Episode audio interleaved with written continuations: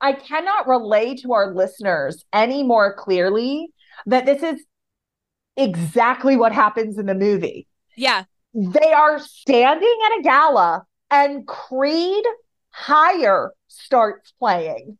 Yep. And in slow mo, a bunch of women in formal gowns come in that I assume are supposed to be hookers. Meet Sara and Samantha. Two cousins obsessed with exploring the vast pop culture landscape, one recommendation at a time. In each episode, one clueless cousin shares real time reactions as they navigate the twists and turns of a pop culture topic selected by the other. From travel to movies, Little Debbie's to trashy novels. get ready to eavesdrop on the candid reactions and dynamic conversations you can only have with family. This is Foreign and Familiar. Hi, Sara. Hey.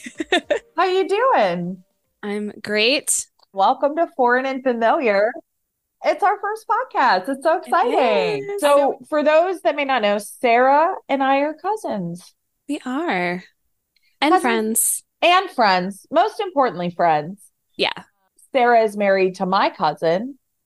And over the past couple years, we've just been spending some more time together, traveling together, and have very similar yet differing views on things.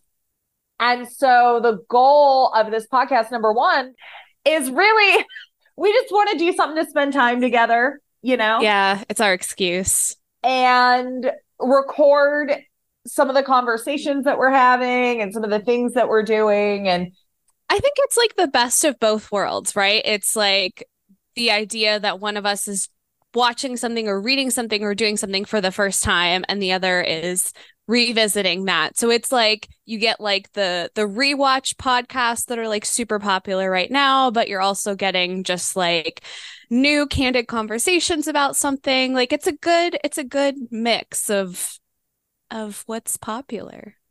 we Well- love little debbie we've bonded over our love of little debbie snack cakes so It's true. We're a little obsessed.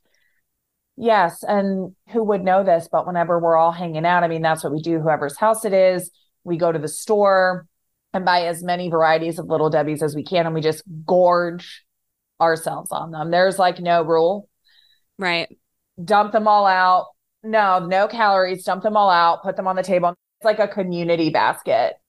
That was thinking we should try to do like fall themed ones, but I changed it to zebra cakes at the last minute because we couldn't find the fruit pies.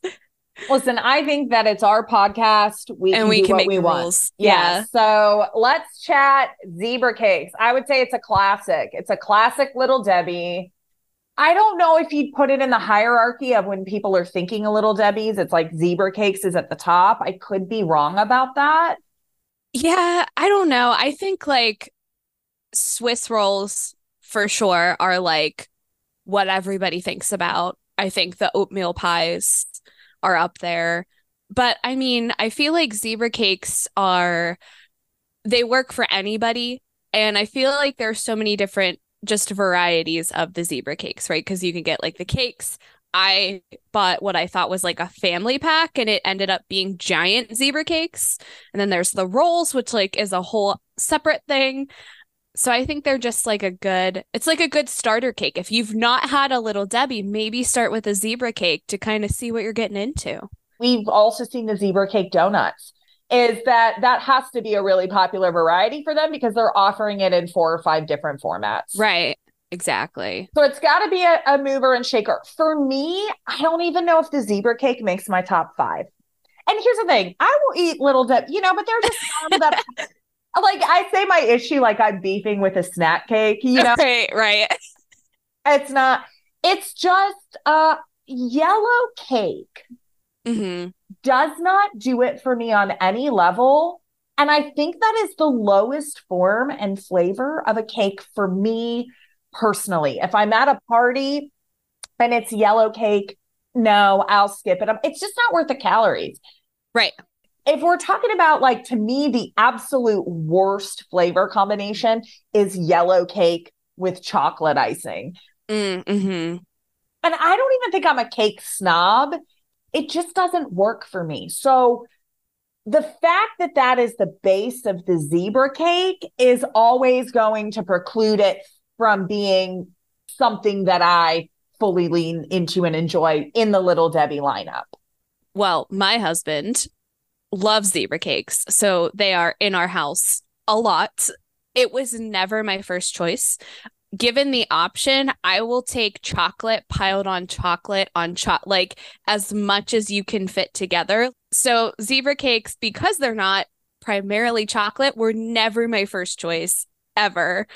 It was like a I need something sweet and this is the only option. I guess I'm desperate enough to eat a zebra cake today.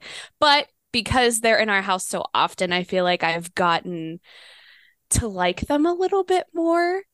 So if it were like not a yellow cake, but a white cake, maybe I would like it more. I do like those like fancy cakes that are a true like white cake. Little Debbie does have the fancy cakes, which is a white on white cake. I think going back to the zebra cakes real quick, the zebra cake rolls, I think are probably the most palatable version for me because you get more cream. I would say my favorite cake combination though is is a chocolate cake but with white buttercream icing. Mm. A chocolate on chocolate cake, I could do it, I could not do it. I really do enjoy a white on white cake. What is your cake combination that you like? White cake with like a white buttercream icing is usually my go-to. That's like the one thing where I like differ from my usual preferences. Like I said, it's always chocolate, but I feel like chocolate cake gets so dry so quickly. So I would much rather have a white cake that's not dried out and gross. What if it was a moist chocolate cake? If somebody can do a good moist chocolate cake with chocolate icing, I'll be all over that. I just feel like it's hard to do well. So let's say that you go into a cupcake shop though. Okay. In a cupcake shop, In a cupcake shop, what is your combo? it's red velvet all the way. But red velvet wasn't on the table before. Now it is. So red velvet's the preference. I don't think Little Debbie's has a red velvet variety. I don't think so. If they do, it's like a once in a while, like special thing.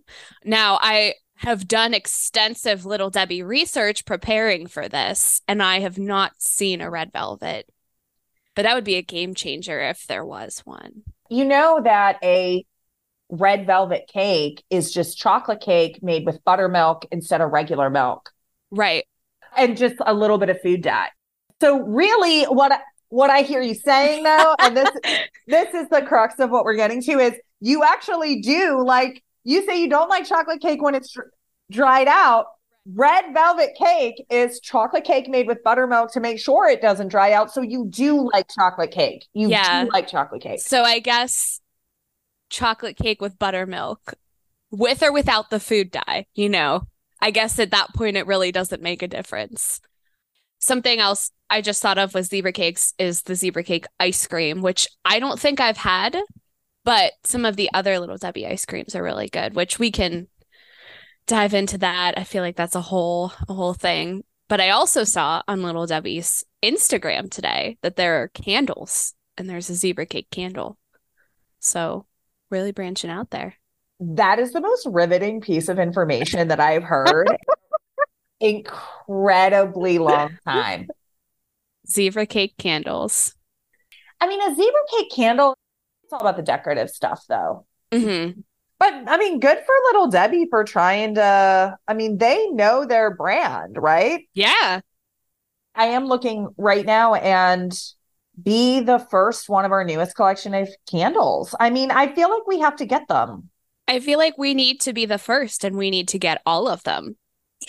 And the problem is, is the outsides are like the boxes. Like I'm, I'm gonna put like a, a zebra cake box in here. I, we we got to look into this. Yeah. Very interesting. Oh, it's like right on the website. Let's see. What what do you think they they're retailing for?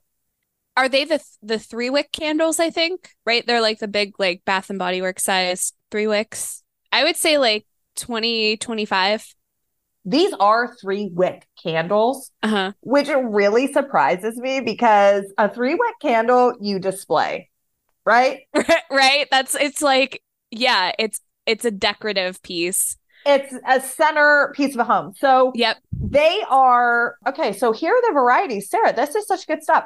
Here are the varieties oatmeal cream pie, honey buns, nutty buddy, strawberry shortcake rolls, zebra cake, Swiss rolls, fudge rounds, pumpkin delights, cosmic brownie, fall party cakes, Christmas tree brownies, and Christmas tree cakes.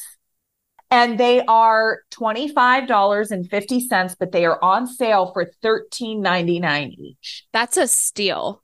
It's like a branded little Debbie three wick candle on your counter. yeah. Like- it's true. It's true. Let me put it this way. I don't think that they were ever going to sell these for $25. I think they're just saying it's half off because it's launch day and that's how they're going to move it. right. I'm interested in, you know, what would be the difference if I bought a Swiss roll candle and a cosmic brownie candle? Is there really going to be a noticeable difference in the scents? Right. And like the Christmas brownie candle and the cosmic brownie candle, it's the same cake, just shaped differently. Maybe it's the same candle with a different box design. So if, if you don't want to display your cosmic brownie candle at Christmas time, you can swap it out for a Christmas tree brownie candle with the same scent. Just it will match the decor a little bit more. Who's the audience for? I mean, we're the audience for, but It's we're the- us. but we're the like tongue in cheek audience. I love Little Debbie. I cannot believe they have candles. Why not? Right. They have to think about the production that goes into creating a candle, creating a scent, all the testing and development. They're doing all this stuff. There's a licensing partnership. There's all that. I mean, they are all in on these candles. So they must have good research that there's a market for it. And they don't even start with like their top two or three. Like they they have eight or nine varieties, including a seasonal varieties. Instagram. I'm so glad we follow them on Instagram. We do. And I would say, yeah. So for those the listening, we are at Faux Fam Pod on Instagram. And we have, I think, three followers right now, which is me and both of Sara's other accounts. So anyway, Sara, should It's we t- should we tee up what we're going to be talking about today? Well, I just have one question, Oh. Sam. Mm-hmm. Are you ready to be reborn? No, I'm not ready to be reborn. I have so many thoughts on this. Let's tee it up. Okay, so for this episode, I was the foreigner to the skulls, which is from what, like 2001? You're giving it so much credit. It's a 1999 movie. It is pre the, 1999. it is pre the turn of the millennia. It is Mhm. pre Y2K, which you see in the technology throughout the, car phones. Yes. the landlines. Oh, yes. So this was my first experience with it. So, Sam, you've obviously watched it before because you were the familiar one. So, what are we discussing today?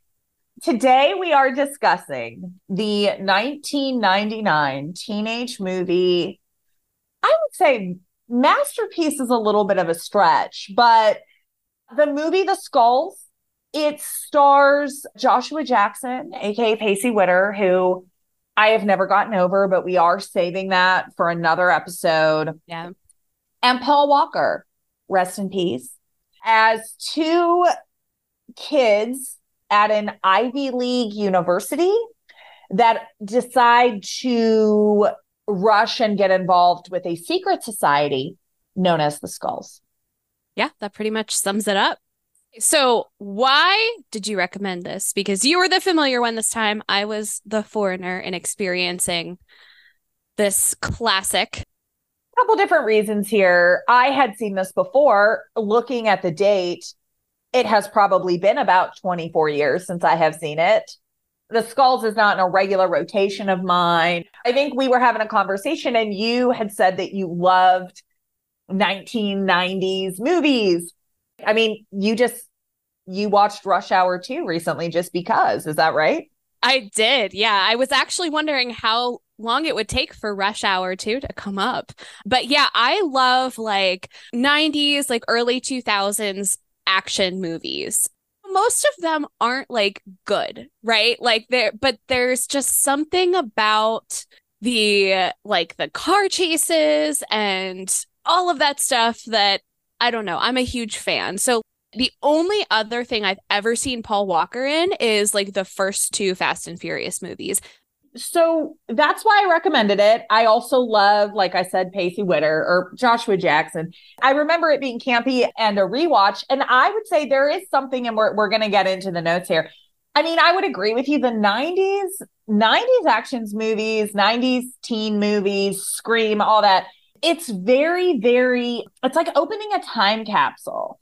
I think when you're looking at these old movies, like not only is there a visual style to it, but there's also a a uniqueness to it that I would agree with you. I think like 90s actions movies or at least 2000 action movies just are very similar and they're fun and you can't take any of them too seriously because that's just not what they were for.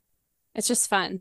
Yeah. So I thought when you said that, that's why I recommended it. And then anything, like I said, that Joshua Jackson's in, I would agree. I don't think I've seen Paul Walker. I mean, I, so here's the thing I don't watch the Fast and the Furious Mm-mm. and not into it. You know, Gone in 60 Seconds, that's another movie around that time.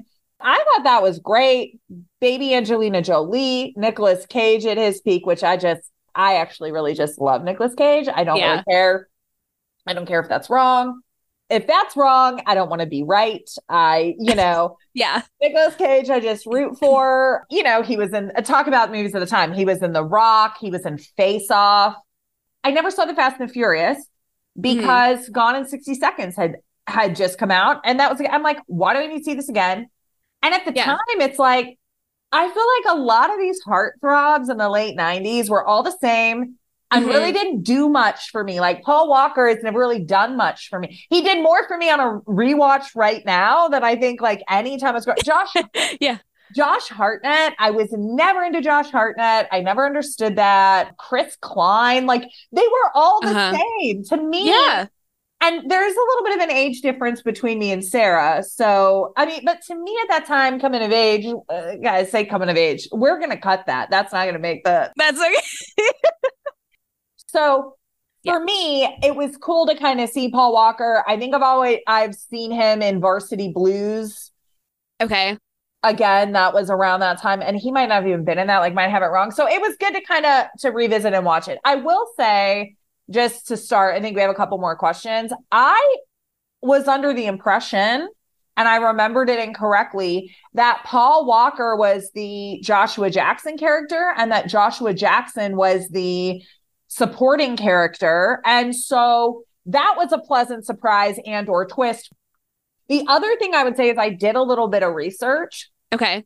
Not a ton, just a little. Yeah. This movie came out at a time where there had been recent conversations and recent discussions about presidents or these types of secret societies. So, oh, okay. So it was topical. It was topical at the time. There's the text on the screen that says, you know, for generations, there have been these secret societies and three yeah. US presidents. So I think that it's like the Bush family is what they're suggesting. It's modeled off after loosely.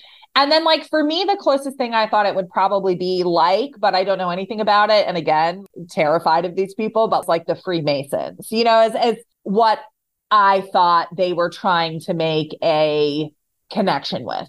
I did find some behind the scenes content on YouTube. And I guess the idea for the skulls came from the Skull and Bones, which was supposed to be some sort of like secret organization at Yale. So I think that's where like the direct inspiration came from. These are things that are real and have like they're eating clubs at the Ivy League schools at Prince, like at all that, where you know you select where you're going to eat. Like I was in a sorority. I was in a, sor- a sorority in college. There's a thing with Greek life in general, and a thing with sororities and fraternities. and then there's like this next level where if you're in the Ivy Leagues and it's your eating club and it's where you're living and it's Mhm. what one you're choosing and it's kind of like sorority on steroids. And then I think you have the Freemasons or the underground or the things like that. And when you're doing it, it's like it's very clear. It's like these people are in these Ivy League schools.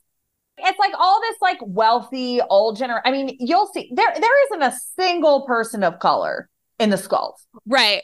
Like in the actual group of the skulls. Yes. They all fit a specific look. It was all generational and we're going to get into it because it gets so crazy and it's actually it like so good but i'm watching it. It's a secret society. They're trying to win the approval. So why don't we take a break and we'll come and we'll jump right in and we'll get into our first reactions and our thoughts. Let's do it. awesome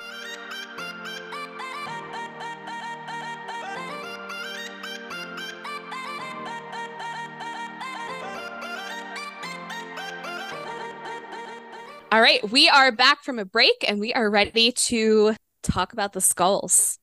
So let's set the scene for our listeners. So, so you know, we come in, it's an Ivy League school, and you have Joshua Jackson in his full teenage body glory. Let's, I, I don't even want to say that. It's not like, you know, Paul Walker is very clearly the sex appeal in this movie. You know where the directors thought because his shirt off is his shirt is off A lot. in every single thing. It's like like the one where she comes to confront him. He's punching. There isn't even a punching bag. He he's just like punching the air, and is he's just shirtless, and he just like he's always shirtless, and they all all have Joshua Jackson with his shirt on. Oh, yeah. He's like the everyday average guy, which right. He's like the best friend. yeah, You would want him to be your best friend. And pretty accomplished. He's a cafeteria worker making omelets and sticking up for people when people are being rude in the line. Right. And what a shock. He goes to an Ivy League school and he's on the rowing team. Like nobody saw that coming. During the race, that one guy just like jumps out of the boat to make it lighter. I'm pretty sure that's not okay. I know nothing about rowing. That has to be cheating. That's not skill. That's just cheating. I would say the same thing. And then also, can we talk about like to me, I was like, this is an extended rowing race sequence in slow mo. All these people at this Ivy League school, they come in and instead of football, it's rowing. It's And rowing, of course. like points for originality though like here's what i'll say about this like this movie is a dumpster fire and i'm not saying stuff but it's so fun. Like it doesn't Yeah. take itself too seriously. So he's a rower he's cafeteria and then i guess in 1999 they were just giving away law degrees because the tuition for the law school he wants to go to is $45000 a year. Which is nothing compared to what it costs now. 25 years later, like that's what you pay for a regular public state funded school education. You can't help. He's got a conversation with his friend. Student loan debt was an issue in 1999. Then they have this prolonged discussion about, okay, so I'm going to go, I'm going to be what, you know, like $250,000 in debt. And then by the time I can pay, you could transplant that conversation and just put it here in, in 2023. I don't think they were I don't think they were trying to make a point. I don't think they were, but Well, and it was just establishing the character, right? So his mom passed away. I don't remember him mentioning his dad at any point. He comes from not a great life because we get to see some of his former friends, I guess, and they're like kind of criminals. He's trying to put himself through law school and figure out how he's going to do that without an insane amount of debt. Hence the skulls. That's where they come in. I do have to say though, during the race, Paul Walker rolls in, and I think that's the first time we see him. And his first interaction, like his first set of like lines of dialogue, killed me. He's with a girl, and she says, I can't see the race. And he just says, Imagine it. like, what a way to set up a character. he rolls up in this car. I will say it is like peak 1999. Yeah. If we can find that clip and get it on our Instagram just so people can see it. But yeah, she's like, I can't see. So he parks the car. That's that's a great point. And then let's talk names real quick because yep. his name is absolutely insane. he is Caleb Mandrake. Mandrake. Like that has to be our most fun part. The screenwriter came up with Caleb Mandrake. I think that the script is a mess. It is late. We'll get into it, but you know, there are moments like they put the rowing team in, they put effort in the name Caleb Mandrake. Like they they do, mm-hmm. I think, try to go out of their way right to differentiate themselves from some of the other movies at that time, as batshit as it is in certain instances. So even talking about like Joshua Jackson and his shirt, mm-hmm. you know, when they're like making out in the shower or whatever, I don't think he even takes his shirt off in that. No, scene. No, they are fully clothed for that entire scene in a bathroom with the shower on to block out the sounds because they're being recorded. yeah. Joshua Jackson, what is his name in the movie? I'm sorry, Luke. So he comes in, he gets a call, he follows a couple things, and then they basically are like, We're gonna roofie you. Pretty much. Yeah. And he leaves his friends who are saying, like, don't join the secret society. It's bad news. It's really sketchy. And he's like, just basically shuts them all down and says, like, I need to do this for my student loan debt and does all these sketchy things to be initiated into the skulls. I hate to say it's not that this movie doesn't have a vision. So they get roofied. Let's let's call it. They get roofied. They, but they willingly get roofied, and they all wake up in coffins. Coffins. Yep. In this gigantic house, stone walls, secret society. It says war in forty foot letters on the side, and it's a dungeon with a bunch of spotlights. So there's like maybe what six or seven recruits, and of mm-hmm. course Paul Walker and Joshua Jackson get teamed up. And can we talk about the homoeroticism all throughout this movie? Oh, yeah. So the riddle to start, and I wrote it down to make sure I don't get it wrong, okay, is a snake without scales shows its veins. My reaction is they're talking about a dick. it's a penis a, a snake without scales that shows its veins. I'm like, are they talking about? And honestly, with like the way that this is and the types of guys these are and stuff, I would not put it past, you know, them to have been literally doing like a dick measuring contest. And we're actually seeing that still today. I mean, you have Elon Musk and Mark Zuckerberg going back and forth with each other. Right. And Musk literally tweeted a month ago or something I think we have a literal dick measuring contest. So when you say it's a snake without scales that shows its veins, I'm like, what direction is this going in? I'm intrigued. Oh, yeah. Yeah. They're called soulmates. Yeah. Right. Every time they said it, I was like, this is not a good choice. That's the thing is it's like there are things where I'm like they have a vision or it's inspired or whatever, but yeah. then the stuff that matters, like your partner's like, oh, you're my soulmate their phrase a skull above all or a skull until you're it's so lazy. All of the effort put in to differentiate a little bit then becomes just so lazy. So right. these are your soulmates. They put them in a cage together at some point. And i'm like make out already. Like what do you do? Right. like there's just tension between the two of them you know? Yeah yeah. For like there's no competition between them because caleb mandrake his dad like he comes from a lot of money it's not like Luke isn't going to become a skull because Caleb's going to become one first. There's no competition, but it's feels like there is. And also they get branded, literally branded with a little skull that they then have to cover up with a watch and if this is a secret society that they're not supposed to tell anybody that they're in, I'm pretty sure the rowing team isn't going to let you row with a watch on. Oh no, everyone's going to find out you're a skull. Your commitment to make sure that the rowing is accurately portrayed by NCAA guidelines in this movie. I, I should have looked up it. the I should have looked up the rules for for rowing competitions. To your point though, I don't think we need to know the rules. I think both of the things that you're saying make sense.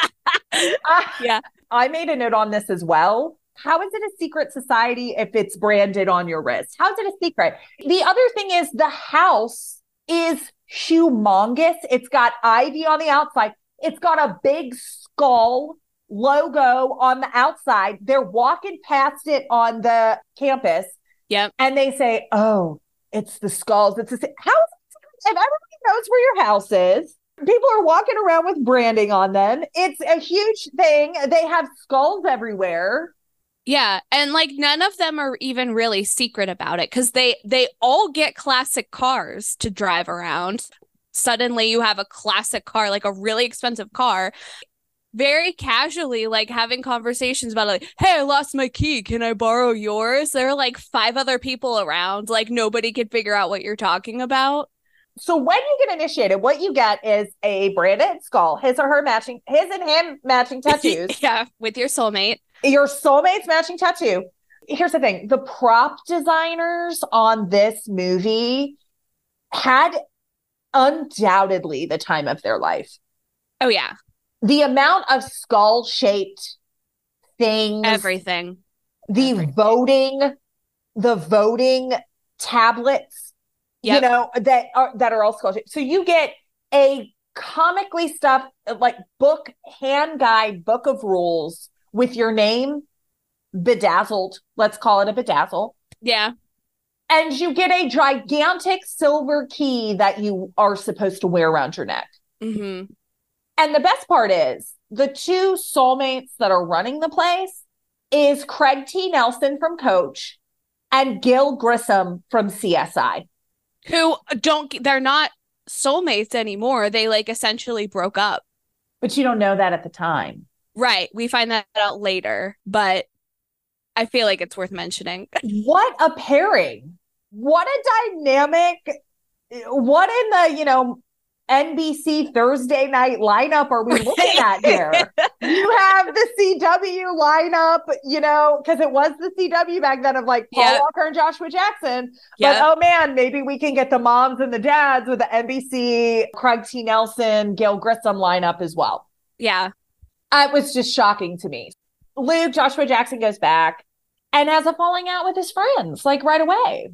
What I found so interesting about the argument is his friend Will says, and I quote, when it comes to friendship, there is no middle ground. It's a deep, a deep line. Also, like, not, I think the basis of friendship is middle ground. Right?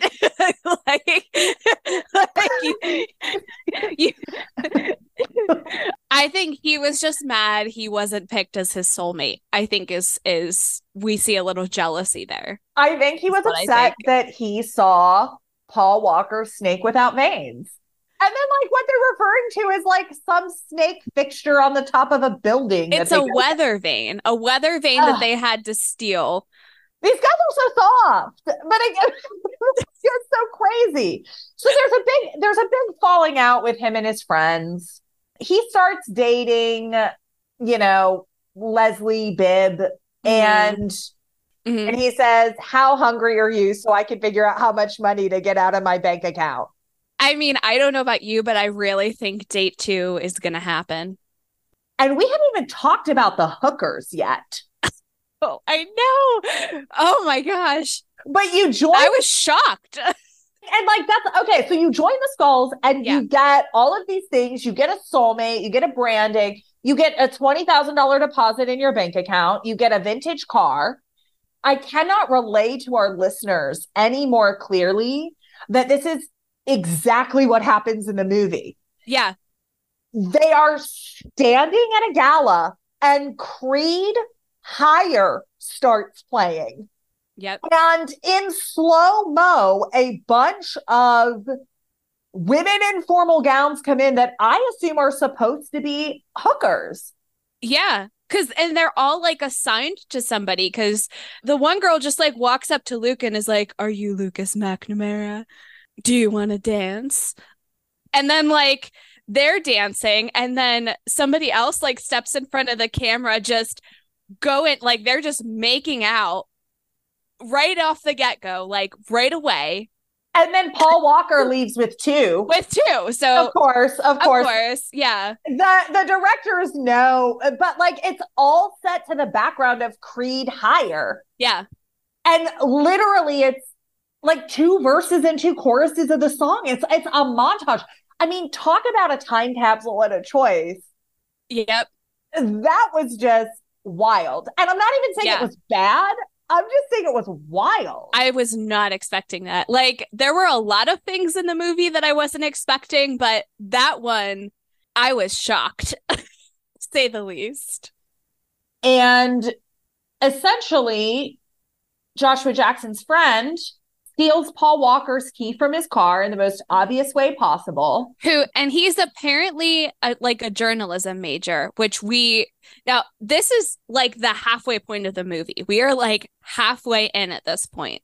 So halfway in, we find out that maybe he was a journalism major. Where it's not quite clear, but probably.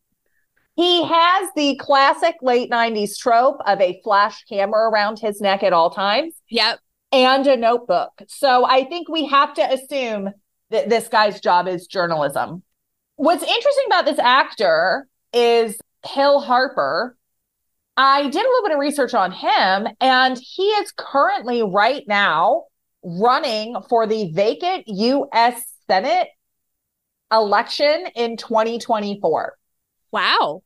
So he is campaigning. So I, needless to say, I like to think in my universe, the actor became aware of all of the corruption while filming the Hmm. skulls. And over the past 25 years, has done the things that he needs to do to put him in the best possible place to succeed. To now be, he could be like a member of the movie The Skulls, could be a US Senator That's crazy. That's crazy. It is. And honestly, I'm rooting for him because Yeah. he was committed to finding out the truth in the movie.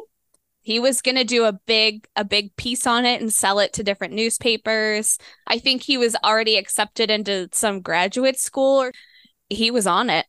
Paul Walker comes in in his brutish, give me my stuff back. And we cut to a scene. Joshua Jackson walks in. His friend is hanging, Mhm. RIP.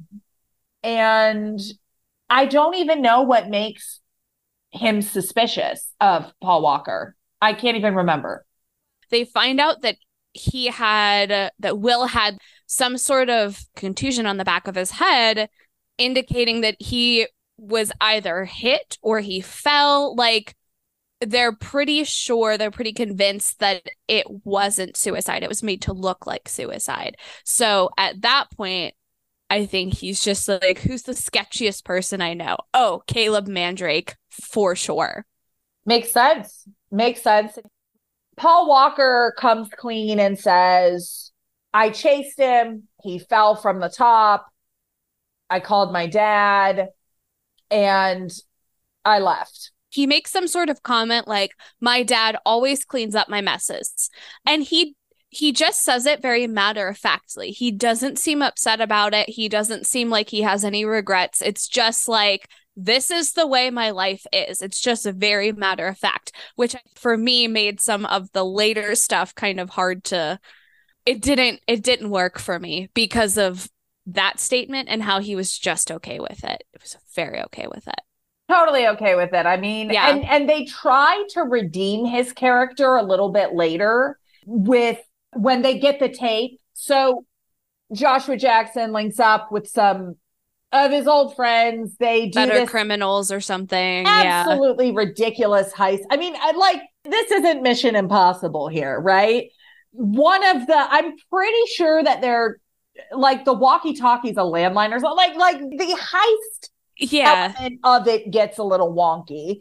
While they're going through the heist, Pacey is in a class and is listening to the heist. It's it's get out of the class.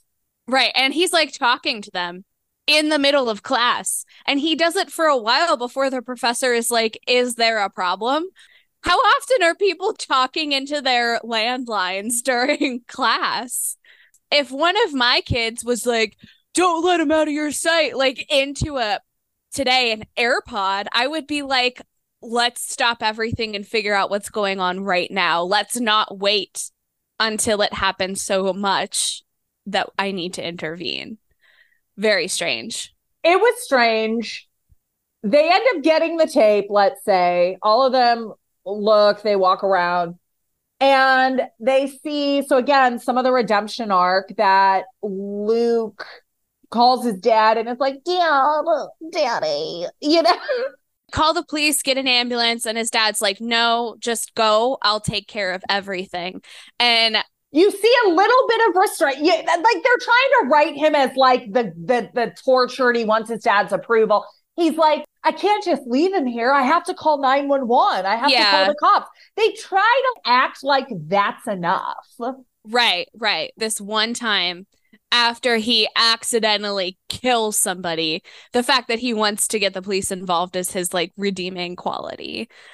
Which from here on out, I feel like things were crazy from the get go. From here on out, it just goes off. I think it's a great place for us to take a break because the last part of this movie is I just can't. ridiculous. so so we'll just take a quick break and then we'll be back.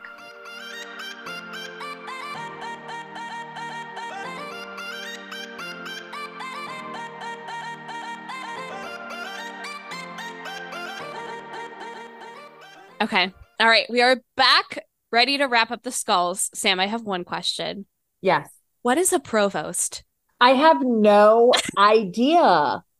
something that we haven't really got to yet is as this heist is going on, the provost of the college becomes involved because he's apparently a skull. He is heavily involved in covering up this murder. The provost, which I just Googled it now, is a senior administrative officer. So, whatever that means, the provost, it sounds like lunch meat. He was a recognizable character too. I think he was the bad guy in Billy Madison. Well, I only know this because we were talking about it yesterday while I was watching it. He was Shooter McGavin in Happy Gilmore. Okay, so I said Billy Madison. It's Happy Gilmore. Okay, so he is the provost. The big reveal that comes is that they watch the tape and Paul Walker leaves. Fast forward the tape, Will starts moving. And the provost, is this where you were going? Do you want to do the big reveal? Yeah. ahead. So keep in mind that Luke and Chloe and maybe some of their criminal friends are watching this tape. And it keeps cutting between the tape and their reactions as they're watching it. And their reactions are like it's a mildly interesting drama. They're literally rewatching their friend die and they're just kind of deadpanned, like, oh, things are ramping up a little bit. They don't react the way that you would think that they would. So, anyway, the tape fast forwards a little bit. Will is still alive, and the provost just snaps his neck, and you hear it and you see it. I didn't know what to think about that. It was it was a lot. I actually felt like when the tape came back and it shows that it is how Paul Walker said it was, like I thought the tape was going to show that no, Paul, something else happened and Paul Walker was a bad guy. Because Paul Walker can't pick a lane the entire movie. Right. He's like all over the place. He gets into to Joshua Jackson's apartment and unbugs everything and is like, they can hear you, they've bugged you, there's no getting out. I want to, you're my soulmate, I want to take care of you. But then he's filing false reports at the police station Right. five minutes later saying, oh no, he's the one that did it. So again, I don't know that I need that consistency. The only thing consistent about Paul Walker's character in this movie is that his shirt is off. Yeah. Yeah. He's all over the place. They're trying to prove that the provost snapped his neck like a glow stick, and somebody switches the tape and it's blank. So this is where I feel like it fully unravels. Everybody is part of the skulls or working for somebody else that's Yeah. skulls. This is where you find out that Gil Grissom and his soulmate, Craig T. Nelson, have had a lover's quarrel. It's not simpatico. Right. Against Joshua Jackson's will, commit him to a psychiatric facility and dress him up. Right. Because he, as anyone would, mildly gets irritated that they're saying he's guilty and he made everything up when he didn't. So he's like not even hysterical. I would just say he's mildly upset. And they're like, oh, he's crazy. Let's lock him up. And cut to him. I don't know how long he's been there. The deterioration that they show, like it looked like he was there for months, hunched over in the hallway, drooling all over himself. Yeah, it's. I don't. I don't it was so pronounced and i think it was the span of a day or two let's let's get serious right leslie bibb goes to paul walker famous shirtless scene no punching bag he's standing there and she mm-hmm. gives him a little bit she goes we watched this tape and he was alive and your dad's goons killed him and let you think that you killed him so you just need to know that's your pops that's what you're fighting mm-hmm. for i still don't think paul walker does the right thing ever in the movie but Nope. I like that they give her a little bit of a moment. She yeah. busts him out with the help of Gil Grissom. And then this ridiculous car chase ensues. Yeah. That ends on railroad tracks. Josh Jackson, to your point, is a vegetable in the side of the car. So she's dealing with it herself. I don't know where they think they're going to go. I don't and either. Yeah, she runs into a dead end on a railroad track. I feel like after that, it just goes full John Wick. At least something's going on. You know, the provost shows up, the school provost. Yeah. shows up to chase them. Which again, Sara, is what? What is the definition? Some sort of like high up administrator at a school. I don't even I don't even know what that means exactly, but so the provost shows up and draws a gun on them. yeah. And tries to shoot them. And then the investigator who we you... thought was a skull we thought he switched the tapes. He shows up and just takes out the provost and is like, I got you guys or something like stupid. And um, then they steal the provost's car and back back down the railroad tracks to leave. The guy who's like working for a third part, whatever, is like, read your handbook. Read the handbook. Yeah. The skulls live by the rules and die by the rules.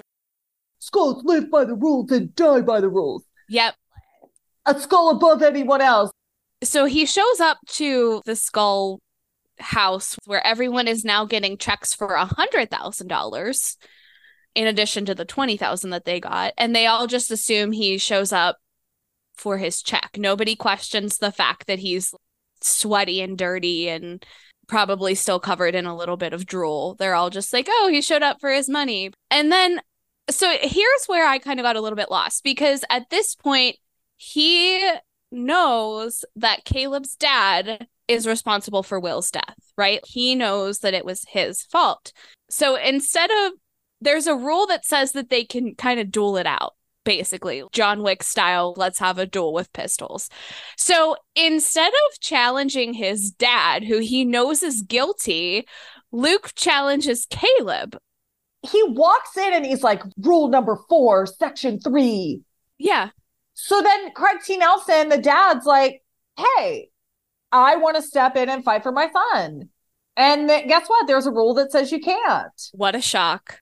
Paul Walker gets to pick the weapon because he is the one that's challenged.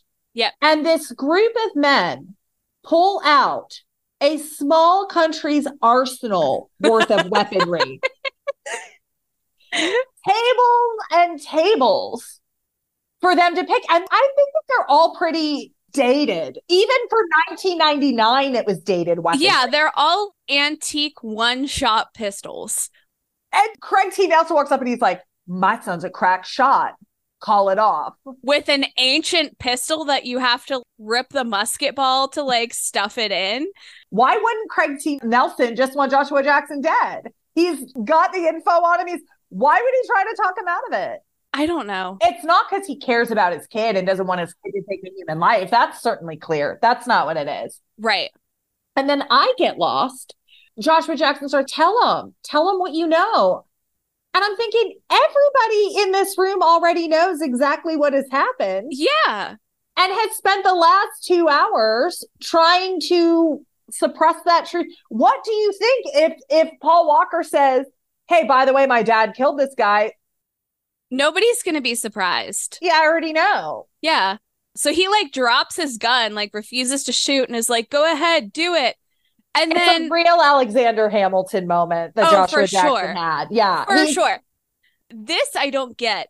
Craig T. Nelson picks up a gun, another one of the ancient pistols that Caleb's not holding, and he shoots him, and it just deflects off of his chest.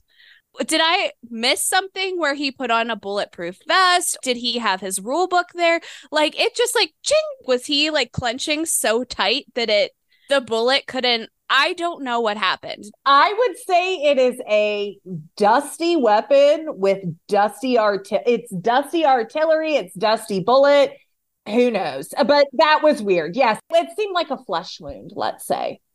Yeah, so it, it somehow deflects off of him and it lands in Craig T. Nelson's shoulder, yelling at how, you know, how mad he is at everybody else and is like, Caleb, shoot him, blah, blah, blah.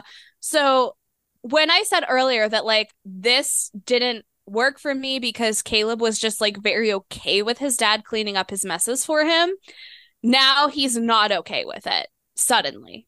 Suddenly he's like, this is too much. In all fairness, I do think they try to address it. He does ask his dad, was he still alive? And his dad looks him in the eye and says, I've never lied to you. He was dead. And in that moment, I think Paul Walker was like, my dad's a POS. Now, True. should he have been able to come to that conclusion well in advance of that moment? Yes. Yeah. Yes. He gets very little points. Again, bare minimum effort here. He wanted to call the cops. He didn't. He realizes his dad's lying. Now he's, you know, he, he gets Yeah. no points from me. He gets no. no. no. The effort was made, but it didn't work. So he takes another one of the ancient pistols and aims it at himself, which then his soulmate steps in and stops him from from doing that. All of a sudden, Gil Grissom shows up and he says, Hey, this is great. Happy endings for everyone. And to be clear, what he then says the happy endings are is Craig T. Nelson's not going to be a judge. Yep. Gil Grissom is now going to be the leader of the Skulls. hmm And Joshua Jackson isn't going to be tried falsely for killing somebody he didn't kill. Right. And Gil Grissom like looks right at him and is like, wins all around. This this couldn't have ended up any better for anybody. And then he threatens him. Joshua Jackson basically says like I really don't have any interest in being a skull anymore and he says I did you a favor I'm going to call it in in the future and he's just like "Hmm, no that's okay. I think that Joshua Jackson delivered that line with everything he had. Watch me. Yeah, go ahead and watch me. Yeah. Or Gil says, good boy, or something. Again, homoerotic. We're going to end it. And then we never see anybody again. Movie ends, roll credits. Him and Leslie Bibb. They show they're at a random lighthouse that we've never seen before walking away into the sunset. You assume maybe he's rowing them somewhere. He is on the row team. But Sara, you get the first dibs on the responses to these questions because this is the foreign for you. Right. Okay, so let's close it out here. Give us a snappy 30 second review, elevator pitch of the skulls. Okay. So, yeah, if I were recommending this to someone, I think I would probably say Ivy League secret society poor kid kid from not a great background has to like infiltrate from the inside and fix all their problems.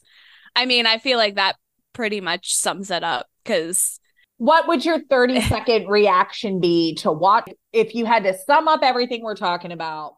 I think I would say looking for 90s action movies, I think it hit the marks. We've got the weird car chase, we've got the suspense, the heist. It checks all the boxes. Do I think it holds up? Probably not. but if you're looking for that specifically, I think you would enjoy it. What would you think that Rotten Tomatoes had scored it?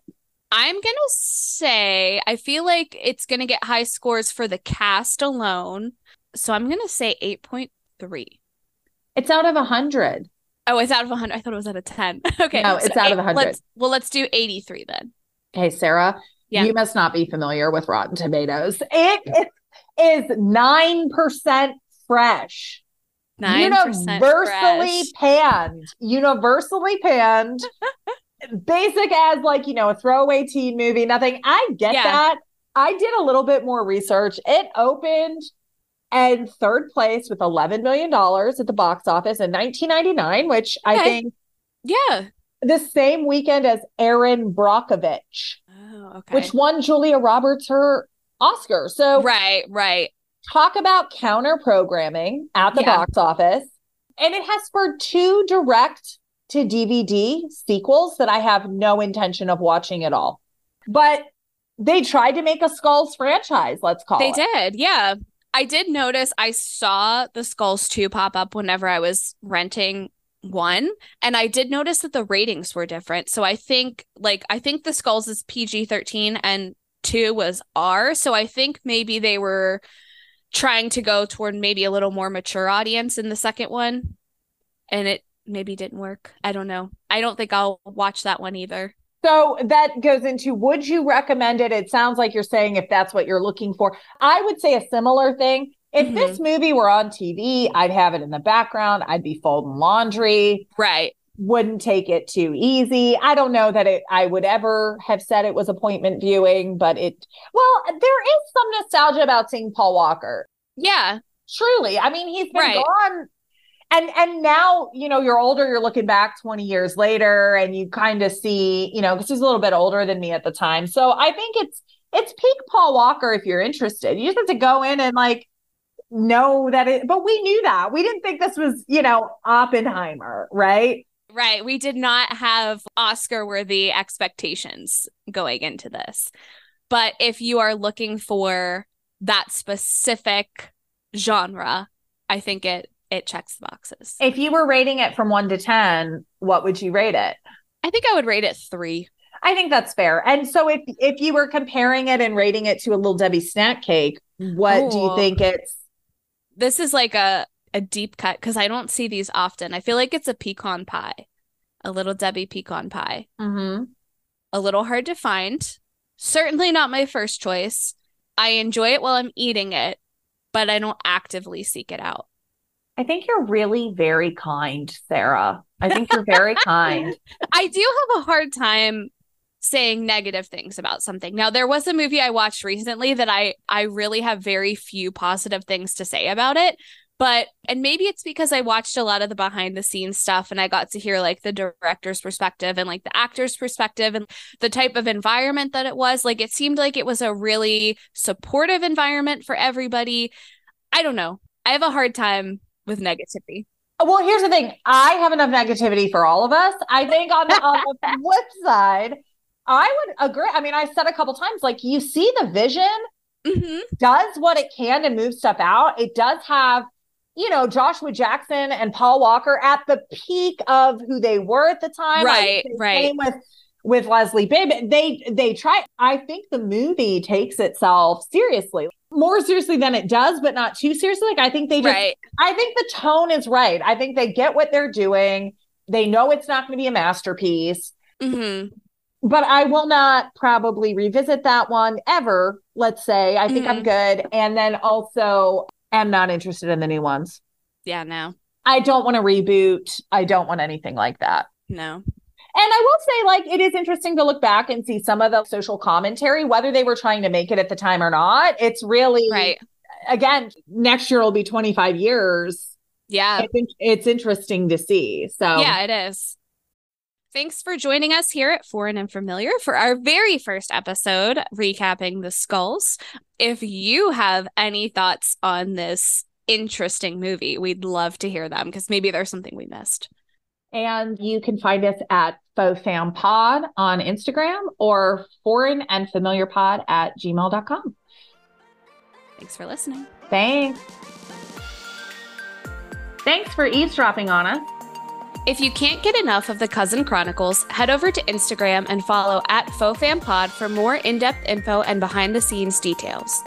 Or email us at foreignfamiliarpod at gmail.com.